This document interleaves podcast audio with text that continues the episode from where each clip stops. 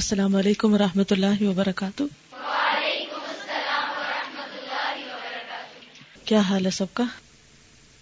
نحمده ونصلی علی رسوله الکریم، اما بعد فاعوذ باللہ من الشیطان الرجیم، بسم اللہ الرحمن الرحیم، رب اشرح لی صدری ویسر لی امری واحلل عقدۃ من لسانی یفقہوا قولی۔ کوئی ایسی بات جس پر آپ نے عمل کیا، کوئی بات ذہن میں گونجی؟ جی بیٹا جی، درختوں کے پتے گرنے کے قریب بھی ہوتے ہیں تو ان میں ایک خوبصورتی ہوتی ہے۔ جی، جیسے ان کو درختوں کے پتوں کی تبدیلی کے بعد آسمان کی طرف دیکھنے کا خیال آیا، اور پھر اس کے رنگوں کی تبدیلی، اور بہت تیزی کے ساتھ آسمان پر تبدیلی، اور انہوں نے کہا کہ یہ اس کی وجہ ڈھونڈیں گی۔ کہاں سے ڈھونڈیں گی؟ کہاں سے ڈھونڈتا ہے انسان؟ کتابوں سے۔ کون سی کتابیں؟ قرآن میں یہ لکھا ہوا کہ آسمان کے رنگ کیوں تبدیل ہوتے ہیں؟ جی، آپ سائنس کے علم سے، سائنس میں یہ لکھا ہوا ہے کہ آسمان کے رنگ کیوں تبدیل ہوتے ہیں، یا اس کی کیا حکمت ہے؟ جی، بار بار خود غور و فکر۔ ٹھیک ہے، حکمت کیا ہے؟ ہر تبدیلی کے پیچھے جو حکمت ہے اس پر غور و فکر کرنے کی ضرورت ہے۔ اس میں ایک چیز میں آپ سے یہ کہنا چاہوں گی کہ اس بات کا انتظار نہ کیا کریں کہ آپ کوئی چیز کسی کتاب سے پڑھیں گے تو پھر جا کر آپ کو اپنے سوال کا جواب ملے گا۔ ایسے مختلف سوالات آپ لوگوں سے بھی کر سکتے ہیں۔ جو باتیں آپ کے ذہن میں آئیں آپ دوسروں سے بھی ڈسکس کیا کریں۔ عموماً ہماری گفتگو کیا ہوتی، کس چیز سے متعلق ہوتی؟ غور و فکر اور تجسس کا مادہ ہم میں سے ہر ایک کے اندر ہے، لیکن وہ غور و فکر کس چیز میں ہوتا ہے، وہ تجسس کہاں کام آتا ہے؟ جی، کوئی بتائے گا؟ لوگوں کے ذاتی معاملات میں، لوگوں کی شکلوں کے بارے میں غور و فکر، ان کے لباس پر غور و فکر، ظاہری چیزوں پر، ان کے رویوں پر غور و فکر، اور پھر تجسس کس میں؟ لوگوں کی ذاتیات میں۔ فلاں اگر اس سے بات کر رہا تو کیوں، وہ جو اس سے پاس بیٹھا ہوا تو کیوں؟ نتیجہ کیا ہوتا ہے؟ ایسے غور و فکر کا نتیجہ کیا ہوتا ہے؟ ہم کسی خیر اور بھلائی تک پہنچتے ہیں، ہمارے دل کو کوئی خاص سکون اور قرار مل جاتا ہے۔ نہیں، وہ جو اللہ نے ایک حص رکھی ہے نا غور و فکر کی، اس کی کسی حد تک سیٹسفیکشن ہوتی ہے، لیکن اس کے ساتھ ہی ایک عجیب و غریب قسم کی پریشانی اور بے چینی جنم لیتی ہے ساتھ ہی۔ تو اس لیے بے حد ضروری ہے کہ ہم اللہ کی دی ہوئی نعمتوں کی قدر کریں، ان نعمتوں کا صحیح استعمال کریں، اور جو چیز جس مقصد کے لیے دی گئی ہے اس سے وہی مقصد پورا کریں۔ تو آئندہ آپ کیا کریں گے؟ جی، ایک تو اللہ سبحانہ وتعالی سے یہ دعا کہ اللہ تعالی ہمیں چیزوں کی حقیقت سجائے۔ اللہم ارنا حقیقت الاشیاء کما ہی، اے اللہ ہمیں چیزوں کی حقیقت جیسی وہ ہے ویسی دکھا۔ اور جو جانتے ہیں ان سے سوال کرنا، اچھی گفتگو کرنا، بامقصد گفتگو کرنا، اور کیا کریں گے؟ جی بالکل، بہت سی چیزوں کی اصل حقیقت، اللہ کی بہت سی مخلوقات یا تخلیق کی اصل غرض و غایت، اصل مصلحت تو حقیقت میں صرف اللہ ہی کو معلوم ہے۔ باقی انسانوں نے جو کچھ اس سے اخذ کیا ہے وہ سب کوششیں ہیں، جن میں بعض اوقات اختلاف بھی ہو سکتا ہے، اور بعض اوقات وہ صحیح نتیجے پر بھی پہنچتے ہیں اور بعض اوقات نہیں بھی پہنچتے۔ تو انسانی علم یا انسانی جو کوشش ہے وہ حتمی نہیں، یا وہ 100% درست نہیں ہو سکتی، یہ پوری طرح اس پر اعتبار نہیں کیا جا سکتا۔ بس ٹھیک ہے، اگر کسی کا کوئی خیال ہے، کوئی رائے ہے، تو اس کو دیکھ لیا جائے، اور اس کے بعد اگر دل کو لگے تو لے لے اور نہیں لگے تو چھوڑ دے، لیکن غور و فکر جاری رکھیں۔ اگر آپ کی گفتگو بامعنی ہوگی، وہ جو ہم اس روز بات کر رہے تھے نا کہ شیطان سے بچاؤ کے طریقے کیا ہیں، ان میں سے ایک اہم ترین طریقہ لغو، بیکار، بے مقصد گفتگو سے پرہیز، کیونکہ شیطان بیکار باتوں کے ذریعے انسان پر حملہ آور ہوتا ہے۔ بے معنی اور بے مقصد گفتگو کے ذریعے وہ ہم پہ قابو پاتا ہے۔ مثلا جی آپ فرمائیے. جی ہاں, جب ہم کسی کے بارے میں کوئی بری رائے کا اظہار کرنے لگتے ہیں تو یقینی طور پر شیطان داخل ہو جاتا ہے اندر, اور پھر جب شیطان آتا ہے تو ہم صرف یہ اتنا نہیں ہوتا کہ ہم کسی کی برائی کرتے ہیں, بلکہ اس برائی کے ذکر سے ہمارے اندر ایک غصے اور غم اور تکلیف کی کیفیت بھی پیدا ہو جاتی ہے. آپ اچھے بھلے بیٹھے ہوتے ہیں, آرام سے اپنا کام کر رہے ہوتے ہیں, اتنے میں کوئی شخص آپ سے کسی کی برائی شروع کر دیتا ہے. کیا آپ اسی آرام سے بیٹھ سکتے ہیں؟ یہ ہو ہی نہیں سکتا. اب یہ کارستانی کس کی تھی؟ شیطان کی, کہ اس طریقے سے وہ آپ پر حملہ آور ہوا, داخل ہوا, اور آپ کو ہم اور فکر اور غم اور پریشانی میں مبتلا کر کے چلتا بنا. اسی طرح اگر آپ بغیر سوچے سمجھے گفتگو کر رہے ہیں تو ہو سکتا ہے آپ کی گفتگو میں جھوٹ کا آنسر شامل ہو جائے. اچھا, جو ہی آپ بے دھیانی میں بھی اور لاپرواہی میں بھی جھوٹ بولیں گے تو اس سے کیا ہوگا, کیا نتیجہ نکلے گا؟ کیونکہ جھوٹ تو جھوٹ ہے نا, جھوٹ کے اپنے اثرات ہیں, اس کا اپنا نقصان ہے. جی آپ کیا کہتی ہیں؟ جی, جھوٹ بولنے سے دل پہ لازمی طور پر ایک پچھتاوا آتا ہے, ایک پشیمانی ہوتی ہے. اس سے بھی نتیجہ کیا نکلتا ہے؟ آپ کا دل پر اچھے کاموں میں نہیں لگتا.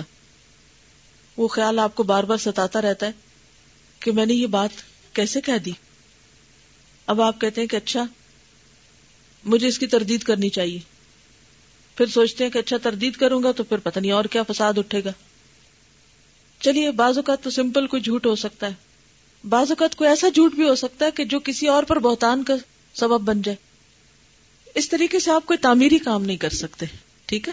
تو جب آپ کوئی تعمیری کام نہیں کر سکتے تو اس کا نقصان کیا ہوتا ہے؟ آپ کی زندگی ضائع ہونے لگتی ہے. زندگی کس چیز سے بنی؟ ایک ایک لمحے سے, ایک ایک منٹ سے, ایک ایک گھنٹے سے, ایک ایک دن سے, ایک ایک ہفتے سے, ایک ایک مہینے سے, اور ایک ایک سال سے. اگر آپ نے لمحے ضائع کرنے شروع کر دیے تو گویا دوسرے لفظوں میں آپ نے کیا ضائع کر دیا؟ سال ہا سال ضائع کر دیے. بظاہر جب ہم وقت کا ایک چھوٹا سا حصہ ضائع کرتے ہیں تو ہم یہ سمجھتے ہیں کہ ہم تھوڑی دیر کی تو بات ہے, چند لمحوں کی بات ہے, اس سے کیا فرق پڑتا ہے, کیا تھوڑی دیر کے لیے بھی ہم ریلیکس نہیں ہو سکتے؟ لیکن پھر کیا ہوتا ہے؟ وہ تھوڑی دیر نہیں ہوتی. شیطان کو حملہ آور ہونے کے لیے کتنی دیر چاہیے؟ ایک لمحہ, پلک جھپکنے کی دیر, فوراً حملہ آور ہوتا ہے. جیسے وہ شہد کی مکھی جو ہوتی ہے وہ ڈنک مارتی ہے نا, تو ڈنک مار کے چلی جاتی. اسی طرح شیطان بھی وسوسے کا ڈنک مار کے چلا جاتا ہے, اور پھر آپ اس کے اثرات بھگتتے رہتے ہیں, اور بعض اوقات بغیر کسی وجہ کے بھی وقت ضائع کیے چلے جاتے ہیں. تو ایسی تمام چیزوں سے محفوظ رہنا بے حد ضروری ہے, اور اس کے لیے کی کیا ہے کہ انسان بیکار اور بے مقصد گفتگو سے پرہیز کرے. چلیے آگے بھی ہم بڑھتے ہیں کچھ. صفحہ نمبر 59, 59, آخری پیراگراف. حقیقت یہ ہے کہ انسان اس اصول پر عمل کیے بغیر اس دنیا میں زندہ ہی نہیں رہ سکتا. کس اصول پر؟ کہ تقدیر کو تقدیر سے توڑے. بھوک, پیاس, سردی, گرمی اور ہمہ قسم کے خوف سے نجات پانے اور بچنے کے اسباب تقدیر ہی کی جانب سے ہیں. کیا کچھ تقدیر کی طرف سے؟ بھوک, پیاس, سردی, گرمی, ہر قسم کے خوف سے نجات پانے اور بچنے کے اسباب, طریقے, یہ بھی تقدیر ہی کی طرف سے. یہ جو پیچھے بات ہے نا, تقدیر کو تقدیر سے توڑے. اب مثلا اگر بھوک تقدیر میں ہے کہ بھوک لگے گی, تو علاج بھی کس میں ہے؟ تقدیر میں. کہ انسان پھر کیا کرے؟ کھانا کھائے. اسی طرح پیاس لگنا, اسی طرح سردی. اب سردیوں کا موسم آتا ہے تو سردی تو لگے گی, تقدیر میں ہے نا, تو پھر کیا کرے؟ سردی سے بچنے کا بندوبست کرے. تو یہ سردی سے بچنے کے جو اسباب اختیار کرنا ہے, یہ بھی تقدیری کا حصہ ہے. جیسے اللہ نے بھوک کو رکھا, ایسے ہی اس کا کھانا بھی رکھا. صرف بھوک ہی کو نہیں پیدا کیا, کھانا بھی پیدا کیا, یا نہیں؟ تب اگر کوئی کہے کہ بھوک تو مجھے لگی ہے، تقدیر کا حصہ اب لگی رہے، اگر مٹنی ہوگی تو مٹ جائے گی، نہیں، اللہ نے اس کا جو علاج پیدا کیا وہ اٹھ کے کرو. یہی حال باقی چیزوں کا بھی ہے، اور دنیا جہان کی ساری مخلوق ان چیزوں کی مدافعت اسی طرح کر رہی ہے کہ تقدیر سے تقدیر کی مدافعت کی جاتی ہے. اسی طرح وہ انسان جسے اللہ تعالیٰ کی جانب سے توفیق میسر آتی ہے اور جسے اللہ تعالیٰ نے رشد و ہدایت عطا فرمائی ہے، وہ ہمیشہ مقدر شدہ اخروی عقوبت اور عذاب کی مدافعت مقدر شدہ توبہ اور انابت سے اور ایمان اور عمل صالح کے ذریعے کرتا ہے. کیا مطلب؟ اگر کوئی سمجھتا ہے کہ آخرت کا عذاب میرے مقدر میں ہے تو وہ کیا کرے؟ ہاتھ پاؤں توڑ کے بیٹھ جائے؟ اس کا علاج کس سے کرے؟ توبہ سے اور ایمان اور عمل صالح سے. اور یہی وہ تقدیر ہے جس سے دنیا اور آخرت کے تمام خطرات اور تکالیف اور مصائب کا مقابلہ اور مدافعت کی جاتی. دنیا میں بھی اگر آپ سمجھتے ہیں کہ آگ جلاتی ہے یا یہ جو آگ بھڑک رہی ہے یا آگ جلا دے گی فلاں چیز کو، تو آپ کیا کرتے ہیں کہ تقدیر میں لکھا ہے اس نے تو جلانا، اللہ نے آگ کو بنایا اس لیے کہ یہ جلائے، تو اب یہ جس جس چیز کو جی چاہے اس کا جلا دے تو ہم چھوڑ دیں گے اس کو؟ کیا کریں گے؟ اس کو بجھائیں گے، اس چیز کو آگے سے ہٹائیں گے، کو بندوبست کریں گے. تو اسی طرح جیسے دنیا کی آگ کو بجھانے کا طریقہ اللہ نے بتایا ہے، اسی طرح جہنم کی آگ کو بجھانے کا طریقہ بھی اللہ نے بتایا ہے، اور اس کا علاج اس سے ہو سکتا ہے. کیا اس جہان کا مالک کوئی اور ہے اور دوسرے کا کوئی اور؟ ایک ہی مالک ہے نا. دونوں جہان کا مالک رب اور پروردگار ایک ہی ہے. اس کی حکمت بھی ایک ہی طریقے پر کام کرتی ہے. اس کی حکمتوں اور مصلحتوں میں باہم تضاد اور تناقض نہیں. یہ نہیں ہو سکتا کہ یہاں آگ بجھانے کا طریقہ اللہ نے بتایا اور آخرت کی آگ بجھانے کا طریقہ نہیں بتایا، کہ یہاں ایک قانون ہے اور وہاں کوئی دوسرا قانون، یہاں ایک رب ہے تو وہاں کوئی دوسرا رب. اس کی ایک حکمت اور مصلحت دوسری حکمت اور مصلحت سے کبھی نہیں ٹکراتی، ایک مصلحت دوسری مصلحت کو کبھی باطل اور لغو قرار نہیں دیتی. پس تقدیر کا یہ مسئلہ در حقیقت اس شخص کے حق میں جو اس کی قدر و قیمت جانتا ہے اور اس کے حقوق کی کما حق کا رعایت کر سکتا ہے، بڑا ہی اہم ہے اور بڑے بڑے مسائل سے بھی زیادہ شریف اور بزرگ ترین مسئلہ ہے. واللہ المستعان. کیا مطلب؟ اللہ ہی سے مدد چاہی جاتی. لیکن یہاں ابھی دو اہم امور بحث طلب ہیں جن سے انسان کی سعادت اور فلاح وابستہ ہے. اول یہ کہ انسان خیر و شر کے اسباب اور اس کی تفصیلات سے پوری طرح آگاہ اور باخبر ہو. پڑھیے اس جملے کو.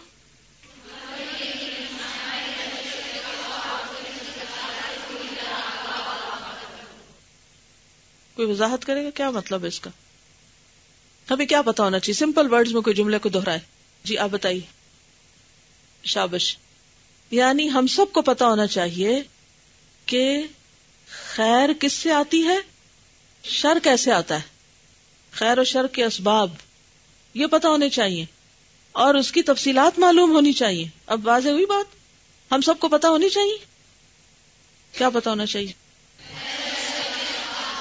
خیر و شر کے اسباب، کہ کن چیزوں سے خیر اور بھلائی آتی ہے اور کون سی چیزیں مصیبت لاتی ہیں. یہ بڑا اہم نقطہ ہے، بہت سے لوگ اس سے غافل رہتے ہیں. جب کوئی مصیبت آ جاتی ہے تو پھر کیا کہتے ہیں؟ تقدیر میں لکھی تھی، آ گئی. بھائی یہ بھی تو سوچو کہ تمہاری اپنی بھی کوئی غلطی تھی. اللہ سبحانہ وتعالیٰ قرآن پاک میں کیا فرماتے ہیں؟ ما اصابکم من مصیبت فبما کسبت ایدیکم. تمہیں جو بھی مصیبت آئی تمہارے اپنے ہاتھوں کی کمائی سے آئی. اچھا اس وقت ہم بڑے معصوم بن جاتے ہیں، ہم کہتے ہیں کون سی ہمارے ہاتھوں کی کمائی، کون سے گناہ. کیا ہمیں اپنے سارے گناہ یاد ہیں؟ یاد ہے ہم سب کو، جو بچپن سے لے کے جب سے ہوش سنبھالا ہے اب تک کیے ہیں؟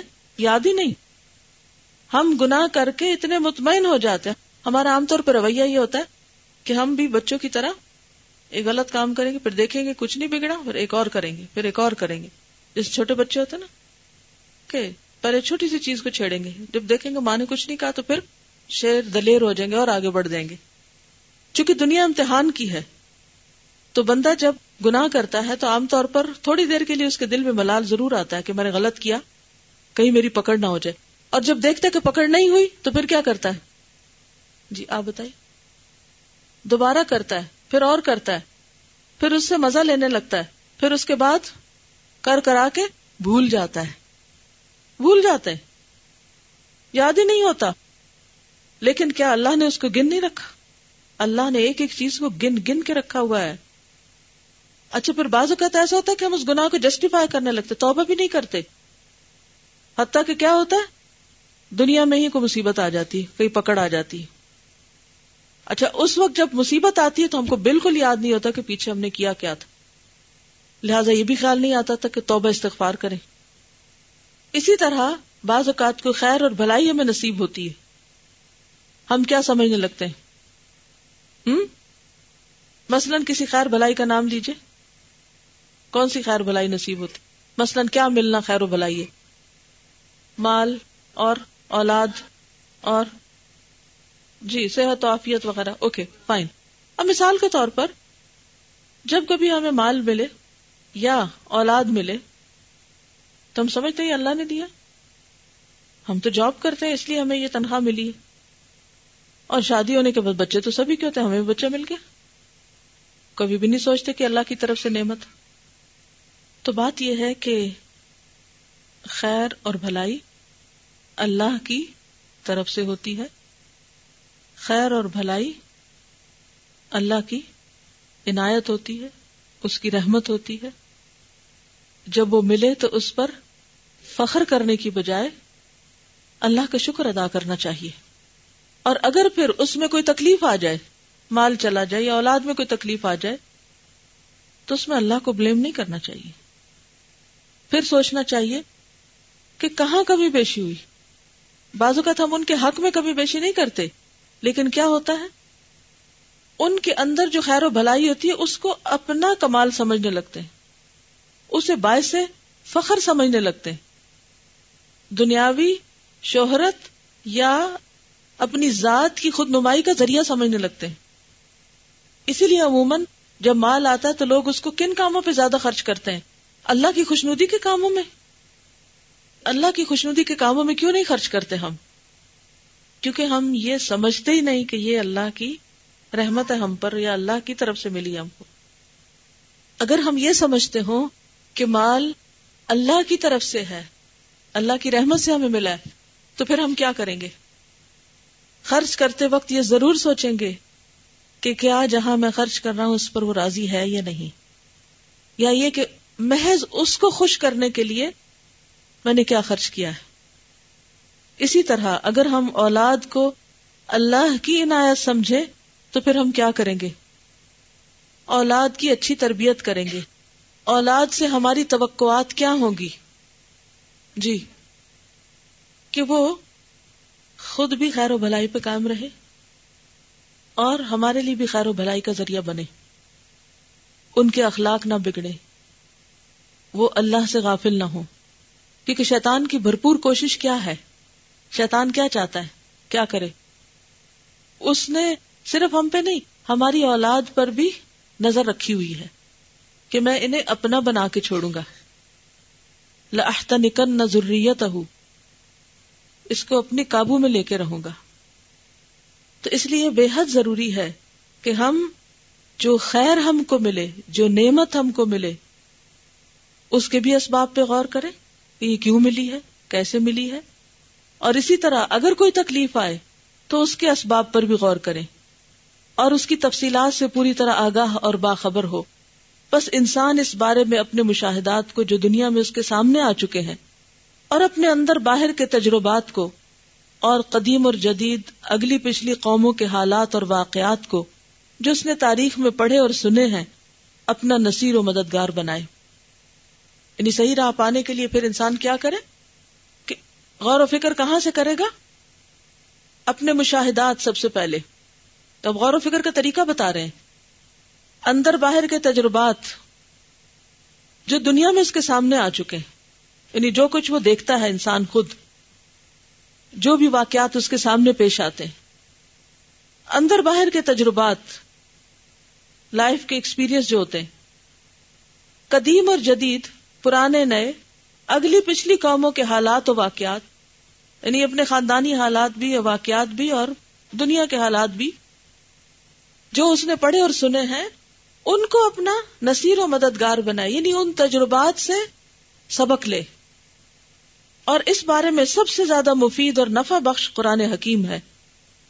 پورے غور و تدبر سے اگر قرآن حکیم کا مطالعہ کیا جائے تو قرآن حکیم ان تمام امور کا بجمیع وجوہ، یعنی تمام طریقوں سے کفیل و ضامن ہے۔ وجوہ کہتے ہیں یعنی مختلف اس کے جو پہلو ہوں کسی چیز کے، وجوہ وجہ سے۔ اس کے اندر خیر و شر کے تمام اسباب پوری تفصیل اور پوری وضاحت کے ساتھ موجود ہے، یعنی قرآن مجید کے اندر کہ مختلف اقوام کے ساتھ کیا ہوا۔ مثلا حضرت نوح علیہ السلام کی کہانی میں ہمیں کیا ملتا ہے؟ نوح علیہ السلام کے بیٹے کے معاملے میں اللہ سبحانہ وتعالیٰ نے قرآن پاک میں جو فرمایا ہے، کیا وہ ہم سب کے لیے مثال نہیں ہے؟ دوسری طرف حضرت مریم کی مثال ہے، ابراہیم علیہ السلام کی مثال ہے۔ تو تاریخ کے یہ واقعات ہمیں کیا سکھاتے ہیں، کیا بتاتے ہیں؟ صرف انفرادی طور پر نہیں، اجتماعی طور پر بھی پیغمبروں کی ساری تاریخ ہمیں بتاتی ہے کہ خیر و شر کے اسباب کیا ہیں، کسی قوم پر خیر آیا تو کیوں آیا۔ یونس علیہ السلام کی قوم پر اللہ کی رحمت ہوئی تو کیوں ہوئی، خود یونس علیہ السلام پر اللہ کی رحمت ہوئی تو کیوں ہوئی، اور اگر کچھ قومیں اللہ کے عذاب میں پکڑی گئی تو کیوں پکڑی گئی۔ جی ہاں، تو یہ سب کچھ قرآن حکیم کا مطالعہ کرنے سے اور بغور مطالعہ کرنے سے ہمیں پتہ چلتا ہے۔ قرآن حکیم کے بعد سنت نبوی کا درجہ ہے۔ سنت نبوی قرآن کریم کی رفیقہ، بہن اور درجہ دوم کی وحی الہی ہے۔ جو شخص ان دو چیزوں میں اپنی توجہ مرکوز رکھے گا اس کے لیے یہ کافی ہو جائیں گی اور اسے دوسری تمام چوکھٹوں سے مستغنی اور بے پرواہ کر دیں گی۔ تو اس سے اندازہ لگائیں کہ کتنا بڑا خزانہ ہے یہ دونوں چیزیں رہنمائی اور راہبری اس طرح کرتی ہیں کہ خیر و شر اور ان کے اسباب اس طرح سامنے آ جاتے ہیں گویا انہیں جیتی جاگتی آنکھوں سے دیکھا جا رہا ہو۔ اس کے بعد دنیا کی قوموں اور ملتوں کی تاریخ اور اطاعت گزاروں اور نافرمانوں کے حالات اور واقعات پر غور کریں تو اچھی طرح واضح ہو جائے گا کہ قرآن حکیم اور سنت نبوی صلی اللہ علیہ وسلم نے جو کچھ بیان کیا ہے بالکل صحیح اور درست ہے۔ تاریخ اور حالات کا ہر واقعہ کتاب و سنت کے عین مطابق ہے، اور ایسے تمام تاریخی واقعات اور حالات اللہ تعالیٰ کے ان وعدوں اور وعیدوں کی تفصیل ہیں جن کی اللہ تعالیٰ نے خبر دی ہے۔ ان حالات میں آفاق و عالم میں اللہ تعالیٰ کی جس قدر نشانیاں ہیں وہ رہنمائی اور رہبری کریں گی کہ قرآن حکیم بالکل برحق ہے۔ حضرت محمد رسول اللہ صلی اللہ علیہ وسلم برحق پیغمبر ہیں اور اللہ تعالیٰ اپنے وعدے ضرور پورے فرمائیں گے۔ پس تاریخ ان جزئیات اور واقعات کی تفصیل ہے جو اللہ تعالیٰ اور اس کے رسول صلی اللہ علیہ وسلم نے اسباب خیر و شر کے ضمن میں پیش فرمائے ہیں، اور یہ ان اسباب خیر و شر کے کلیات و اصول کی تفصیل ہے جس کی اللہ تعالیٰ اور اس کے رسول صلی اللہ علیہ وسلم نے وضاحت فرمائی ہے۔ تو خلاصہ یہی ہے کہ انسان پر غور و فکر کے لیے قرآن و سنت کا سہارا لے۔ جزاکم اللہ خیرا۔ سبحانک اللہم و بحمدک، نشہد ان لا الہ الا انت، نستغفرک و نتوب الیک۔ السلام علیکم و رحمۃ اللہ وبرکاتہ۔